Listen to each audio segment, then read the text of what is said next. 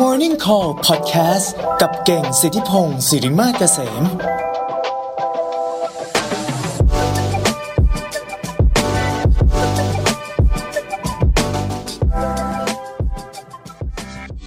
แต่ว่าหนังสือที่วันนี้เราจะมาคุยกันก็เป็นอีกเล่มหนึ่งที่ผมได้มาเช่นกันนะนั่นก็คือหนังสือชื่อ 2030 นะฮะ 2030 นั่นเองนะฮะ เป็นหนังสือที่ได้มาจาก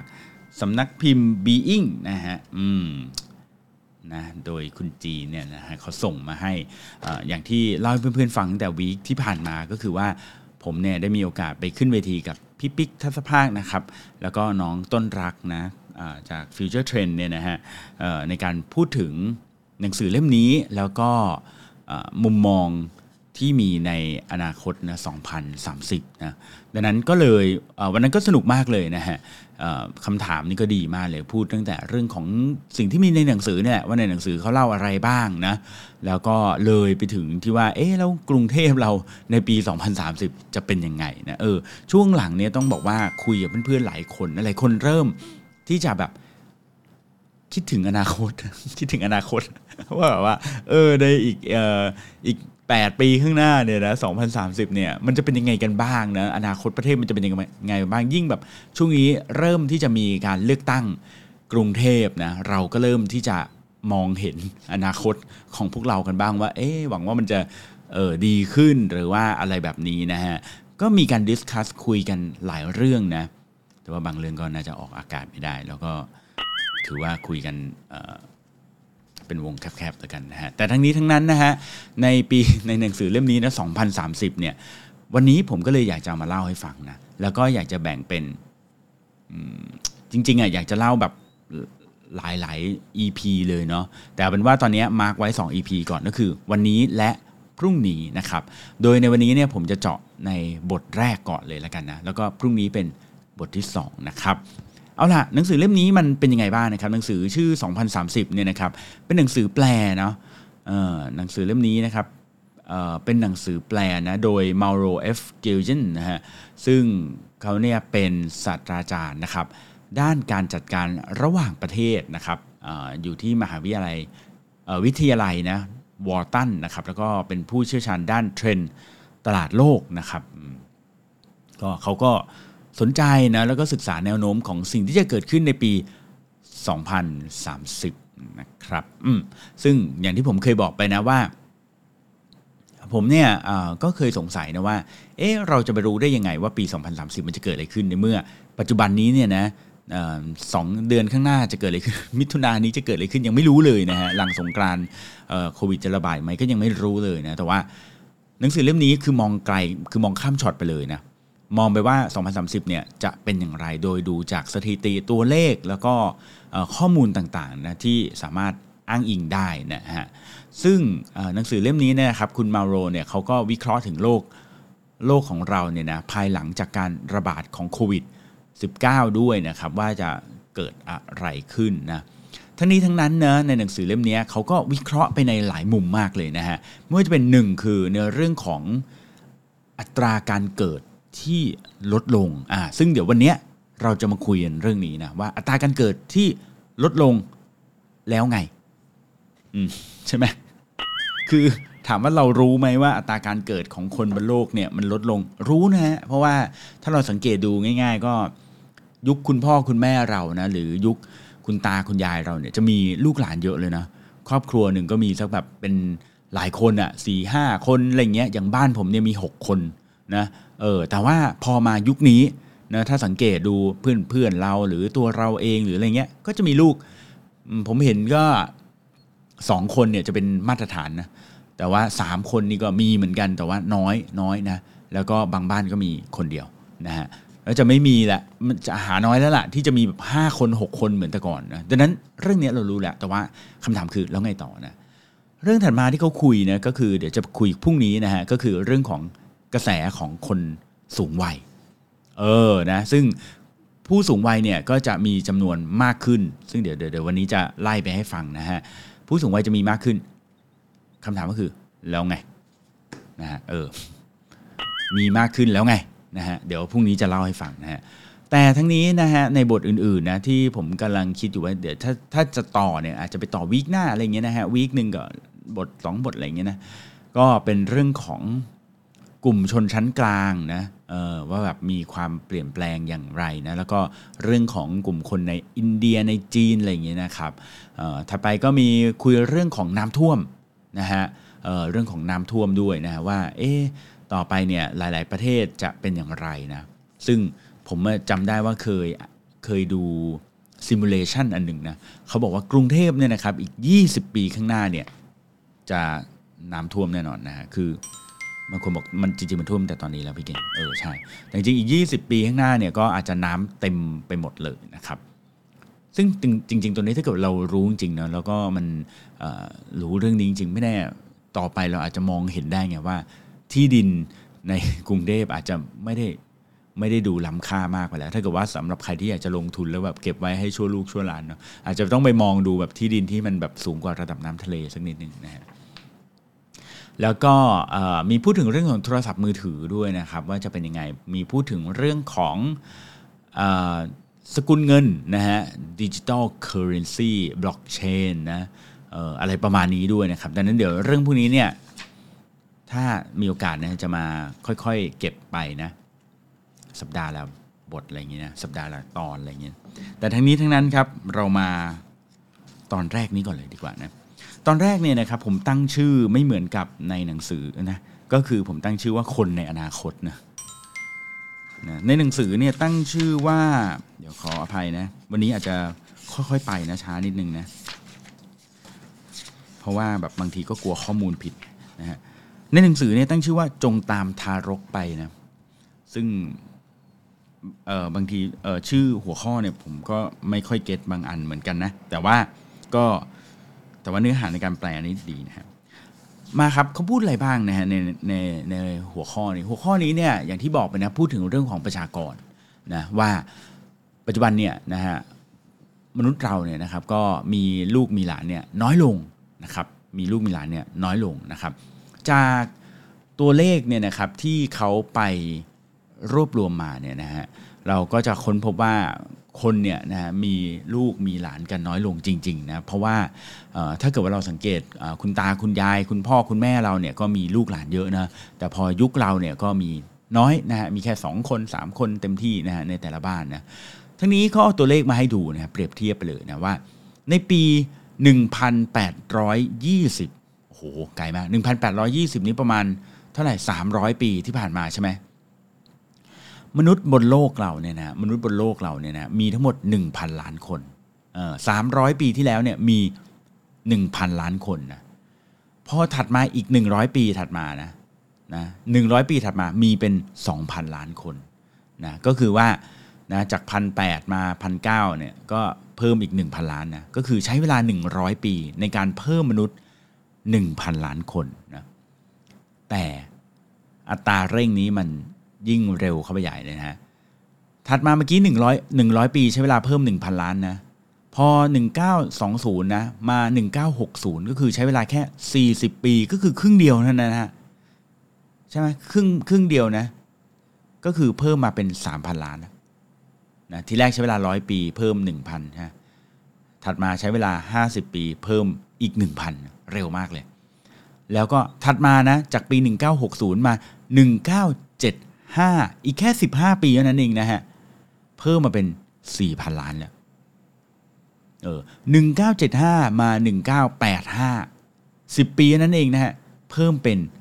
5,000 ล้านแล้ว โอ้ เยอะจังนะฮะ 1985 มาปี 2000นะ1985 มาปี 2000 นี่คือ 15 ปีนะ เป็น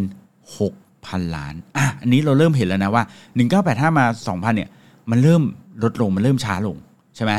มันเริ่มช้าลงนะเพราะจากเมื่อกี้นี้ 75 มา 85 10 ปีเนี่ยเพิ่มพันล้าน แต่นี่ 85 มา 2000เนี่ย15 ปี ก็กลายเป็น 6,000 ล้าน แล้วก็ 2,000 มา 2010 เป็น 7,000 ล้านนะฮะก็ถือว่าค่อยๆเพิ่มขึ้นมาเรื่อยๆ แล้วก็มีอัตราการเพิ่มที่แบบอย่างรวดเร็วแต่ว่าในวันนี้นะฮะ today เนี่ยนะฮะ อัตราการมีเด็กเนี่ยนะครับการเกิดของเด็กเนี่ยนะครับก็น้อยลงนะครับน้อยลงนะโดยเขาบอกว่า ถ้ามีคนอเมริกันหนึ่งคนเนี่ยนะเขาเทียบอัตราส่วนนะเขาเทียบอัตราส่วนว่า ในแต่ละประเทศเนี่ยการเกิดเนี่ยนะฮะมันจะมีอัตราที่ไม่เท่ากันเออมีอัตราที่ไม่เท่ากัน โดยที่นะเขาบอกประเทศที่พัฒนาแล้วเนี่ย จะมีอัตราการเกิดน้อยกว่า ประเทศที่กำลังพัฒนาอ่าอีกทีนะ ประเทศที่พัฒนาแล้วเนี่ยนะฮะจะมีอัตราการเกิดน้อยกว่าประเทศที่กำลังพัฒนาอะซึ่งเขาเทียบยังไงบ้างนะฮะลองฟังดูนะฮะอเมริกานะครับเขาบอกว่าถ้าอเมริกาเนี่ยมีเด็กเกิด 1 คนนะฮะถ้าอเมริกามีเด็กเกิด 1 คน ในจีนเนี่ยนะครับจะมี เด็กเกิดทั้งหมด 4.4 คนนะครับ ในอินเดียเนี่ยจะมีเกิดทั้งหมด 6.5 คนเนาะแล้วก็ในแอฟริกาจะมีเด็กเกิดทั้งหมด 10.2 คน เออเอาใหม่นะ ถ้าอเมริกาเนี่ยเกิด 1 คนนะ จีนจะเกิดประมาณ 4 คนนะฮะ อินเดียเกิด 6 คนนะ แอฟริกาเกิด 10 คนนะซึ่งเขาก็บอกว่าก็เปรียบเทียบดูนะว่ายิ่ง เป็นประเทศที่กำลังพัฒนาเนี่ยก็จะมีอัตราการเกิดมากขึ้น ทั้งนี้นะครับตรงนี้เราจะไม่ต้องมานั่งเปรียบเทียบแบบอเมริกาจีนนู่นนี่นั่นนะแต่ว่าตัวเลขที่มันดิฟกันห่างจริงนะฮะที่น่าสนใจก็คือแอฟริกานั่นเองนะตัวเลขที่น่าสนใจจริงๆก็คือแอฟริกานั่นเองนะฮะซึ่งเจ้าแอฟริกาเนี่ยนะครับสังเกตดูไหมเมื่อกี้นี้อเมริกาเนี่ยเกิดหนึ่งคนแอฟริกาเกิด 10 คนเลยนะเออเกิด 10 คนเลยนะ ทีนี้ครับเขาก็มีกราฟ อันหนึ่งให้ดูนะ ซึ่งเดี๋ยวผมจะเล่าให้ฟังเลยแล้วกันนะกราฟเนี่ยนะครับก็จะเปรียบเทียบเรื่องของอัตราการเติบโตนะของคนในยุคนี้ของอัตราการเกิดขออภัยนะฮะอัตราการเกิดของเด็กในยุคนี้เนี่ยนะครับ ก็คนพบว่าอย่างอเมริกาเนี่ยก็จะแบบวิ่งทรงๆ เป็นเส้นแบบตรงๆ นิดนึงมีลดลงมานิดหน่อยอะไรอย่างนี้ยนะฮะแต่ที่พุ่งสูงเลยเนี่ยก็คือแอฟริกานะฮะอยู่ในช่วงที่แบบกำลังพุ่งปื๊ดเลยนะฮะส่วนเอเชีย ใต้เนี่ยนะฮะกับเอเชียกลางเนี่ยนะครับก็อยู่ในช่วงแบบตอนนี้ก็อยู่ในช่วงแบบกำลังขึ้นนะฮะนิดหนึ่งนะฮะแต่ก็ไม่ไม่พุ่งปรีดเท่าแอฟริกานะในขณะที่ตอนนี้เนี่ยนะฮะปี 2000เอ่อ2020เนี่ยนะครับอัตราการเกิดของคนในทวีปเอเชียเนี่ยนะครับถือว่าสูงกว่านะมีจำนวนเด็กเนี่ยมากกว่านะครับมากกว่าแอฟริกานะ แต่ถ้าเกิดว่าไล่ไปเรื่อยๆเลยนะครับไล่ไปเรื่อยๆเนี่ยแอฟริกาเนี่ยกราฟก็จะพุ่งสูงขึ้นมาเรื่อยๆ พุ่งแบบพุ่งเยอะเลยนะฮะจนกระทั่งถึงประมาณสักปี 2055 นะครับ คนแอฟริกาเนี่ยจะ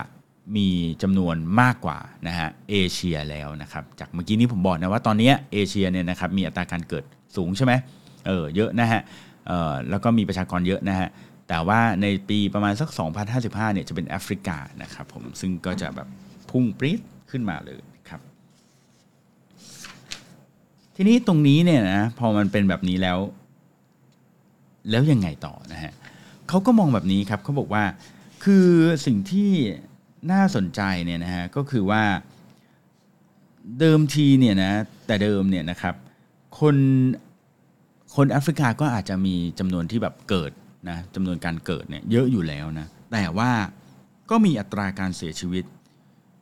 มากด้วยเหมือนกันนะครับ ดังนั้นก็เลยทำให้บางครั้งเนี่ยนะเกิดมาแล้วก็อาจจะไม่รอดนะครับหรืออยู่ได้แบบใช้ชีวิตได้ไม่นานเลยประมาณอย่างนี้นะครับ แต่ในอนาคตเนี่ยนะด้วยเรื่องของอสาธารณสุขต่างๆนะครับเขาก็มองว่าอีกไม่นานนะครับก็ คนในแอฟริกาเนี่ยนะครับก็จะมีจำนวนเพิ่มขึ้นเรื่อยๆเรื่อยๆด้วยนะครับ ทั้งนี้ทั้งนั้นเขาก็มาวิเคราะห์ต่อนะฮะว่าแล้วทำไมคนในกลุ่มประเทศที่พัฒนาแล้วเนี่ยถึงมีลูกน้อยลงนะฮะอืมทำไมถึงมีลูกน้อยลงนะฮะเออคุณผักเคลบอกว่ามีลูกกวนตัวมีผัวกวนตีนนะฮะเออใช่เหรอนะฮะจริงนะอ่าโอเคทำไมถึงมีลูกน้อยลงนะก็เพราะว่าหนึ่งคือนะเขาก็มองว่ามีหลายเหตุผลนะโดยเหตุผลแรกนะครับก็คือเรื่องของการแต่งงานด้วยนะฮะเขาบอกว่าคนในสมัยก่อนเนี่ยนะครับประมาณปี 1950 อะไรอย่างเงี้ยนะ1950นี่ก็ย้อนกลับไปประมาณเกือบร้อยปีเนี่ยนะฮะคนเนี่ยจะแต่งงานไวนะยี่สิบก็แต่งงานแล้วนะครับ แต่เดี๋ยวนี้เนี่ยนะครับก็อายุเฉลี่ยในการแต่งงานเนี่ยนะครับก็อยู่ที่ประมาณ 27-29 อะไรแบบนี้นะครับ แล้วก็อายุเฉลี่ยของคุณแม่เนี่ยนะครับ ก็จะสูงขึ้นด้วยนะอยู่ที่ประมาณ 28 ปีนะครับ ก็ดังนั้นเนอะมันก็จะแบบอายุก็จะมากขึ้นเรื่อยๆนะครับ ในขณะที่นะเขาก็มองว่าคนในยุคปัจจุบันเนี่ยนะครับ สนใจเรื่องเซ็กส์ลดลงด้วยนะฮะ อืมนะทำไมถึงเป็นอย่างนั้น เพราะเพราะเขาวิจัยว่าคนในยุคนี้เนี่ยมี สิ่งอื่นๆ ให้ทำเยอะแยะเต็มไปหมดเลยนะนะก็มีอะไรให้ทำเยอะไปหมดเลย มีสิ่งบันเทิงหลากหลาย รูปแบบนะก็เลยทำให้คนเนี่ยสนใจเรื่องเซ็กส์น้อยลงนะฮะก็อาจจะมีผลนะทำให้อัตราการเกิดเนี่ยมันน้อยลงด้วยนะครับ แล้วก็แต่ว่าที่แน่ ๆ เลยนะฮะที่สำคัญเลยนะฮะก็คือเรื่องของค่าใช้จ่ายนะอ่าอันนี้ผมว่าอันนี้เป็นประเด็นสำคัญเลยนะเพราะว่า ผมว่าหลายคนที่ตัดสินใจมีลูกไม่เยอะเนี่ยนะครับ นอกจากจะแบบเเหนื่อยกับการเอ๊ะต้องเลี้ยงหรืออะไรไอการเลี้ยงนี่บางคนก็อาจจะไม่เหนื่อยนะอาจจะสนุกคือเหนื่อยแต่แต่รู้สึกดีเอาว่ากันงั้นล้วกันนะฮะแต่ว่าปัจจัยที่สำคัญเลยก็คือเรื่องของรายได้แล้วกันนะเขาก็บอกว่าเหตุผลที่คนอเมริกันเนี่ยมีลูกน้อยลง หรือบางครอบครัวไม่มีเลยเนี่ยนะฮะสใน 5 เหตุผลอันดับต้นๆเนี่ยนะครับก็คือเกี่ยวข้องกับเรื่องของเงิน นะครับเนื่องจากค่าแรงก็ไม่ได้เพิ่มขึ้น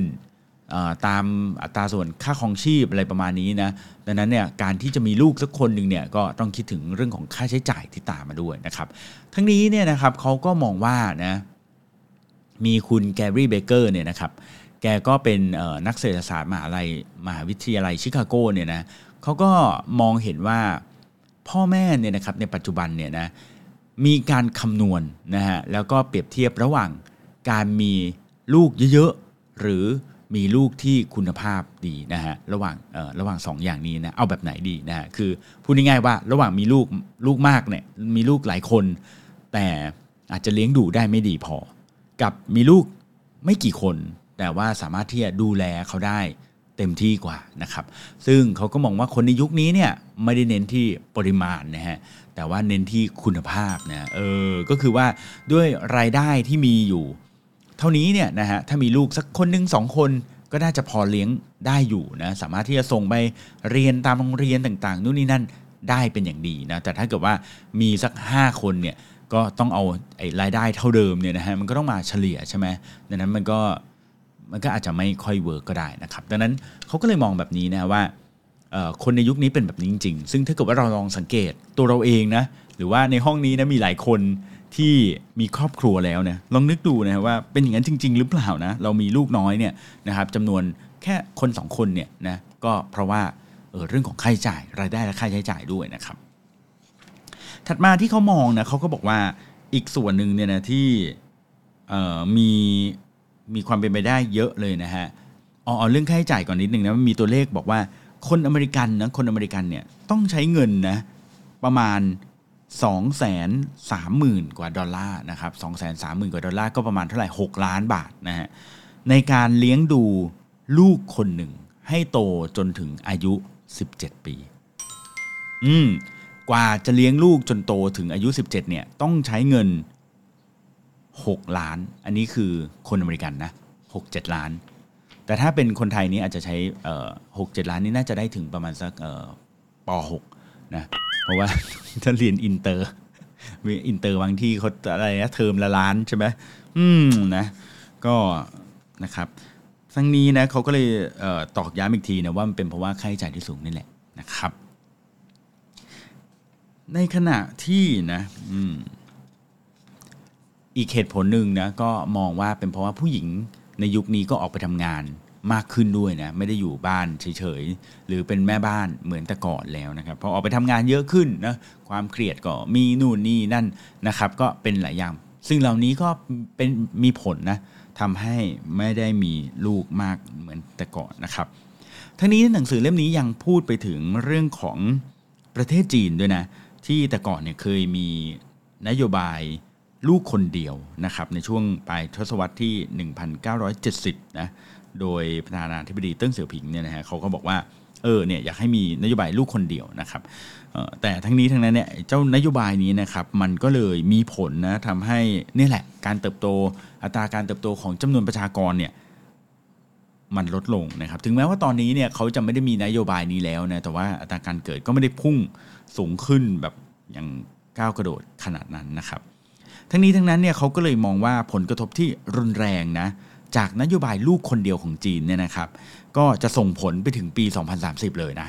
เออถึงแม้ว่าจะจบกันมานานแล้วนะแต่ว่านโยบายลูกคนเดียวเนี่ยนะฮะส่งผลไปถึงปี 2030 เลยเขาบอกว่าประเทศจีนเนี่ยนะครับจะมีคนอายุ 15ถึง35เนี่ยก็คืออายุ 35ถึงเออ15ถึง35เนี่ยจะมีน้อยลงนะ90 ล้านคน แต่จะมีคนที่อายุมากกว่า 60เนี่ยเพิ่มขึ้นถึง 50 ล้านคน เออนะโหนะฮะก็จะเห็นแล้วนะว่าโลกเนี่ยมันกำลังเอียงมาทางนี้นะ ก็คือเด็กเกิดใหม่ คนรุ่นใหม่ที่เกิดใหม่เนี่ยจะน้อยลงนะ แล้วก็ผู้สูงวัยเนี่ยเพิ่มขึ้นนะครับ เอาละนะฮะ ทีนี้เรารู้แล้วแหละว่ามันเป็นอย่างนี้นะ อืม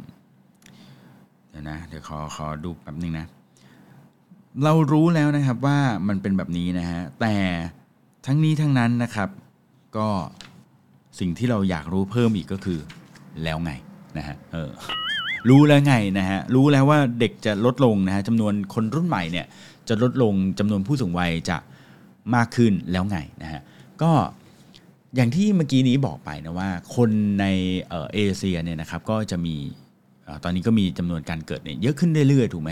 เออแต่ว่าคือมีจำนวนประชากรเยอะอยู่นะฮะแต่ว่าเดี๋ยวสักพักหนึ่งแอฟริกานะฮะจะแซงขึ้นมา แล้วก็อัตราการเกิดอย่างที่บอกนะว่า คนอเมริกันเกิด 1 คนเนี่ยคนแอฟริกาเกิด 10 คนนะรวมถึงอัตราการรอดของชีวิตเด็กเนี่ยนะครับก็มีอัตราการรอดที่สูงขึ้นด้วยนะครับถ้าเทียบกับแต่ก่อนนะดังนั้นสิ่งที่เขากำลังจะบอกก็คือว่าโลกเนี่ยนะฮะในปี 2030เนี่ยมันกำลังจะเอียงนะฮะมันกำลังจะหมุนมาทาง แอฟริกานะฮะอืมซึ่งจริงเรื่องนี้เนี่ยนะครับผมเนี่ยเคยไปงาน conference อะไรสักอย่างจำไม่ได้แล้ว ประมาณสักนานแล้วเหมือนกันนะ มี 5 ปี 7 ปีนะเขาก็พูดนะว่าตอนนี้เขาก็โฟกัสไปที่แอฟริกา ให้โฟกัสไปที่แอฟริกานะฮะอืมทำไมถึงต้องเป็นอย่างนั้นนะเขาบอกบอกว่าตอนนี้เนี่ยนะครับแอฟริกาเนี่ยนะฮะก็พอมีจำนวนคนเยอะขึ้นนะครับ แล้วก็ประเทศเขาเนี่ยมี ทั้ง 2 ด้านที่น่าสนใจเลยนะฮะก็คือด้านเกษตรกรรมนะฮะเกษตรกรรมเนี่ยนะครับก็มีคนใช่ไหมทำเกษตรนะเป็นเกษตรกรนะครับทำนู่นนี่นั่นเยอะแยะเต็มไปหมดเลยนะครับแล้วก็บางพืชผลบางอย่างนะอย่างเช่นเดี๋ยวนะเอ่อตัวทีนะพอดีผมก็แบบอ่านข้ามไปข้ามมานะฮะอย่างเช่นมันสำปะหลังนะผมเพิ่งรู้นะว่าปัจจุบันเนี่ยมันสำปะหลังเนี่ยนะฮะถูกนำมาใช้เป็นในการผลิตแป้ง และเบียร์เป็นหลักนะเออผมก็เพิ่งรู้ว่าเบียร์นี่ใช้มันสำปะหลังนะเออนะซึ่งจากตรงนี้เนี่ยครับเขาก็เลยมองว่า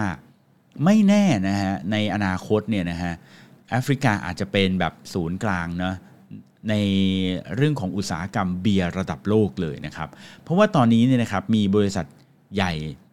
มาก ๆในโลกนะบางเจ้าอย่างเช่น SAB Miller นะแล้วก็ Diageo เนี่ยนะฮะก็เลือกใช้วัตถุดิบในการกลั่นเบียร์จากผู้ผลิตมันสำปะหลังอยู่แล้วนะฮะจากแอฟริกาเนี่ยนะฮะดังนั้นก็เออเขาก็มองว่าแอฟริกาเนี่ยน่าจะน่าจะมีความสำคัญด้านนี้นะในขณะเดียวกันนะครับเขาก็มองว่าแต่ก่อนเนี่ยนะเออ เขาก็มองว่าในอนาคตเนี่ยนะฮะเกษตรกรเนี่ยนะครับก็จะอยู่ตรงเนี่ยแอฟริกานะครับแล้วก็เรื่องของเทคโนโลยี การสร้างหมู่บ้านขึ้นมาสนับสนุนการทำฟาร์มนะรวมไปถึงงานเรื่องของการซ่อมนะการสร้างรถไถเครื่องจักรนู่นนี่นั่นก็จะเกิดขึ้นด้วยนะครับ แล้วก็ทำให้แอฟริกาจะกลายเป็นศูนย์กลางของการแบบผลิตอาหารนะครับ แล้วก็แปลสภาพอาหารขั้นต้น ให้กลายเป็นพวกขนมอบผลไม้กระป๋องนะฮะหรือว่าอาหารปรุงสำเร็จ แล้วก็จะเกิดการจ้างงานมากขึ้นไปอีกนะครับก็อาจจะมีตำแหน่งงานอีกหลายสิบล้านตำแหน่งเกิดขึ้นทั่วทั้งทวีปนะครับก็อาจจะทำให้เศรษฐกิจการผลิตนั้นเฟื่องฟูนะครับแล้วก็มีภาคส่วนการบริการที่เจริญรุ่งเรืองด้วยนะครับ สรุปสั้นๆนะฮะก็คือมันคือการปฏิวัติเกษตรกรรม และอุตสาหกรรมของแอฟริกาที่จะเกิดขึ้นด้วยนะครับ อืม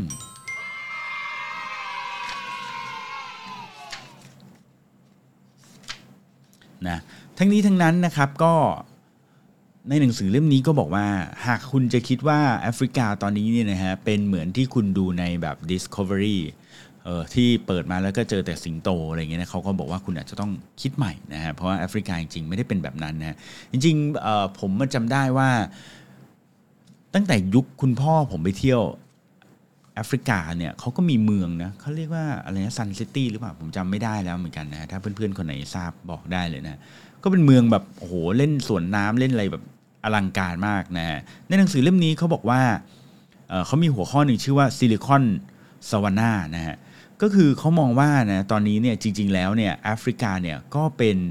หนึ่งในผู้นำของโลกนะครับในด้านของเทคโนโลยีใหม่ ๆ ด้วยเหมือนกันนะไม่ว่าจะเป็นการจ่ายเงิน ผ่านโทรศัพท์มือถือนะการสแกนนู่นนี่นั่นนะครับแล้วก็เขาก็บอกว่า 3 ใน 4 ของประชากรในแอฟริกาเนี่ยนะครับใช้โทรศัพท์ชำระเงินกันหมดแล้วนะครับโดยที่แบบไม่ต้องแบบต้องรอโควิดก่อนเหมือนเรานะเออใช่ไหมจริงๆ เราก็ชำระด้วยด้วยมือถือแหละนะฮะแต่ว่าเราก็เพิ่งจะมาในช่วงหลังนี้ก็ทีๆนะฮะเขาก็บอกว่าแอฟริกาเนี่ยทำมาสักพักหนึ่งแล้วนะครับ ดังนั้นเนี่ยนะครับก็ในปัจจุบันนี้นะครับกรุงไนโรบีนะฮะก็ได้สมญานามว่าเป็นซิลิคอนสวานานะครับดังนั้นเขาก็บอกในหนังสือเล่มนี้บอกเลยนะว่าถ้าเกิดว่าคุณอยากรู้ว่าปี 2030 เป็นอย่างไรนะให้เดินทางไปแอฟริกาขนาดนั้นเลยนะนะทีนี้ในบทนี้นะ โยงไปอีกนิดนึงแล้วกันนะ เดี๋ยวเดี๋ยวเดี๋ยวเดี๋ยวเดี๋ยวขอดูก่อนนะว่าวันนี้จะไปถึงไหนดีนะอ่า นะฮะในบทนี้นะเขาโยงสุดท้ายนะไปพูดถึงเรื่องของผู้อพยพนะฮะก็คือว่าเขามองว่าพอเออเราเนี่ยนะครับ พออัตราการเกิดเนี่ยมันมีการเปลี่ยนแปลงใช่ไหมบางประเทศก็จะมีคนรุ่นใหม่เนี่ยน้อยลงนะพูดง่ายๆว่าแรงงานก็อาจจะขาดนะแล้วก็ในบางประเทศเนี่ยก็อาจจะมีคนมากขึ้นนะครับแน่นอนว่าการย้ายถิ่นนะหรือการอพยพย้ายถิ่นเนี่ยก็จะมี เพิ่มมากขึ้นด้วยเช่นกันนะครับ จากเดิมเนาะแต่ก่อนนะโอ้โหคนไทยไปอยู่อเมริกาอะไรเงี้ยก็ไม่ได้เยอะมาก แต่เดี๋ยวนี้นี่เพียบเลยนะฮะรวมถึงเขาก็มองว่าการย้ายถิ่นเนี่ยนะครับก็อาจจะมีเพิ่มมากขึ้นเยอะเลยนะครับในปี 2030 นะทั้งนี้ทั้งนั้นนะครับ mindset ของคนหลาย ๆ คนยังมองอยู่นะว่า การย้ายถิ่นการอพยพย้ายถิ่นของคน ที่มาจากประเทศอื่นๆเนี่ยบางครั้งเนี่ยก็ยังจะมาแย่งงานของคนในประเทศนั้นๆด้วยนะครับ อืมใช่ไหมแต่ทั้งนี้ทั้งนั้นนะหนังสือเล่มนี้เขาก็พยายามพอยให้เห็นนะว่า จริง ๆ แล้วเนี่ยนะครับ การที่มีคนอพยพย้ายถิ่นมาเนี่ยนะฮะบางทีเขาไม่ได้มาแย่งงานของคนในประเทศหรอกนะครับ เพราะว่าบางครั้งเขาก็มาทำงานที่บางทีคนในประเทศอะก็ไม่ได้ไม่ได้ทำกันเท่าไหร่แล้วนะครับ อืมอย่างที่เราเห็นกันเดี๋ยวนี้นะ ก็จะเห็นว่าโอ้หลาย ๆ ประเทศนี่ขาดแรงงานนะครับ ก็ต้องมีการแบบ Import แรงงานเข้าไปอะไรประมาณนี้นะเพราะว่าไม่ได้ไม่ได้แย่งงานเพราะว่างานพวกนั้นบางทีคนในประเทศไม่ได้ทำนะฮะแล้วก็อีกเรื่องหนึ่งนะที่เขาพอยมาก็คือเขาก็บอกว่า แล้วดูอย่างคนที่ย้ายถิ่นมาเนี่ยนะฮะหลายหลายคนเนี่ยเขาบอกว่าคนที่อพยพย้ายถิ่นมาเนี่ยมักจะมีพลังนะมีแรงนะในการที่จะ สร้างบริษัทใหม่ ๆทำนวัตกรรมใหม่ ๆ คือมีพลังอะมี power มากๆนะครับเขาก็ยกตัวอย่างแบบในสมัยก่อนอย่างเช่นคนคนยิวคนอะไรอย่างเงี้ยนะฮะหรืออะไรต่างๆที่ย้ายถิ่นมาเนี่ยส่วนใหญ่ก็จะโอ้โหแบบเป็นคนเก่งเป็นคนอะไรอย่างเงี้ยนะฮะมีความทะเยอทะยานสูงว่างั้นแหละนะฮะเขาก็เลยมองว่าการที่มีคนอพยพเนี่ย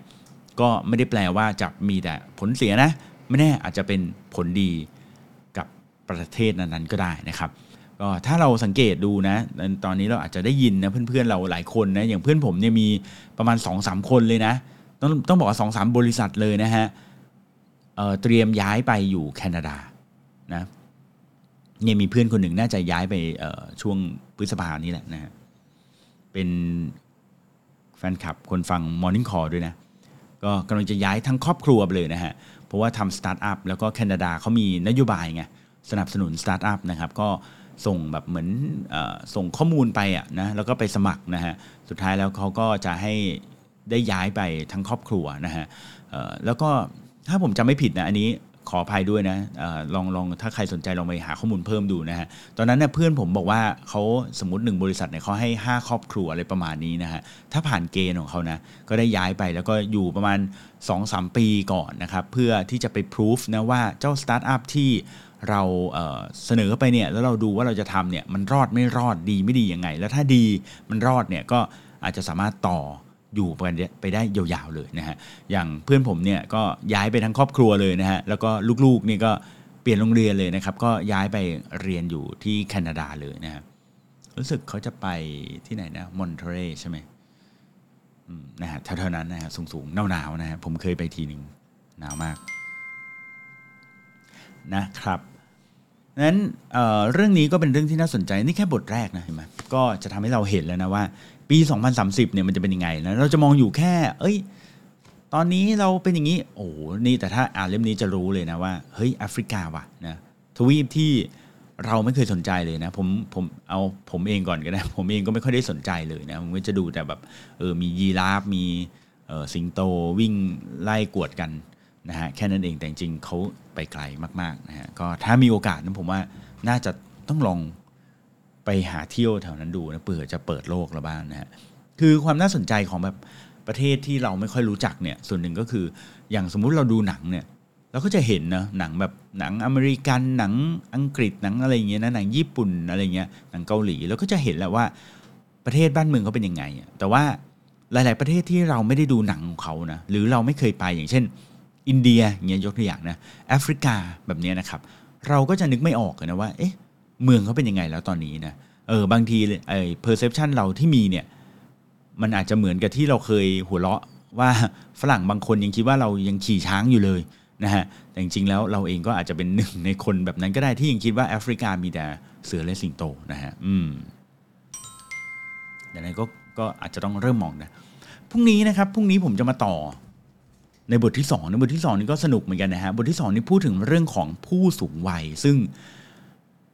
ผมเนี่ยสนใจมากเลยนะเรื่องของผู้สูงวัยนะในในช่วงนี้นะฮะเพราะรู้สึกว่าเป็น opportunity เป็นอะไรที่สนุกแล้วก็น่าสนใจมากนะในขณะที่มี opportunity ใหญ่ขนาดนี้เนี่ยแต่คู่แข่งเรากลับน้อยนะฮะตรงกันข้ามกันเลยนะฮะมันก็อาจจะเป็นโอกาสอะไรบางอย่างได้นะครับ สำหรับเช้านี้นะฮะประมาณนี้นะครับขอบคุณเพื่อนๆทุกคนเลยนะครับ แล้วก็ขอบคุณซิกหน้าประกันภัยด้วยนะครับ ร่วมสนับสนุนการสร้าง Creative Thinking Community ของพวกเรานะครับ เพื่อให้พวกเราทุกคนได้คิดอย่างสร้างสารรค์แล้วก็คิดถึงอนาคตนะมองไปไกลๆ 2030 เลยนะฮะเพื่อทำให้ชีวิตของพวกเราทุกคนนะฮะดีอย่างยั่งยืนด้วยนะครับ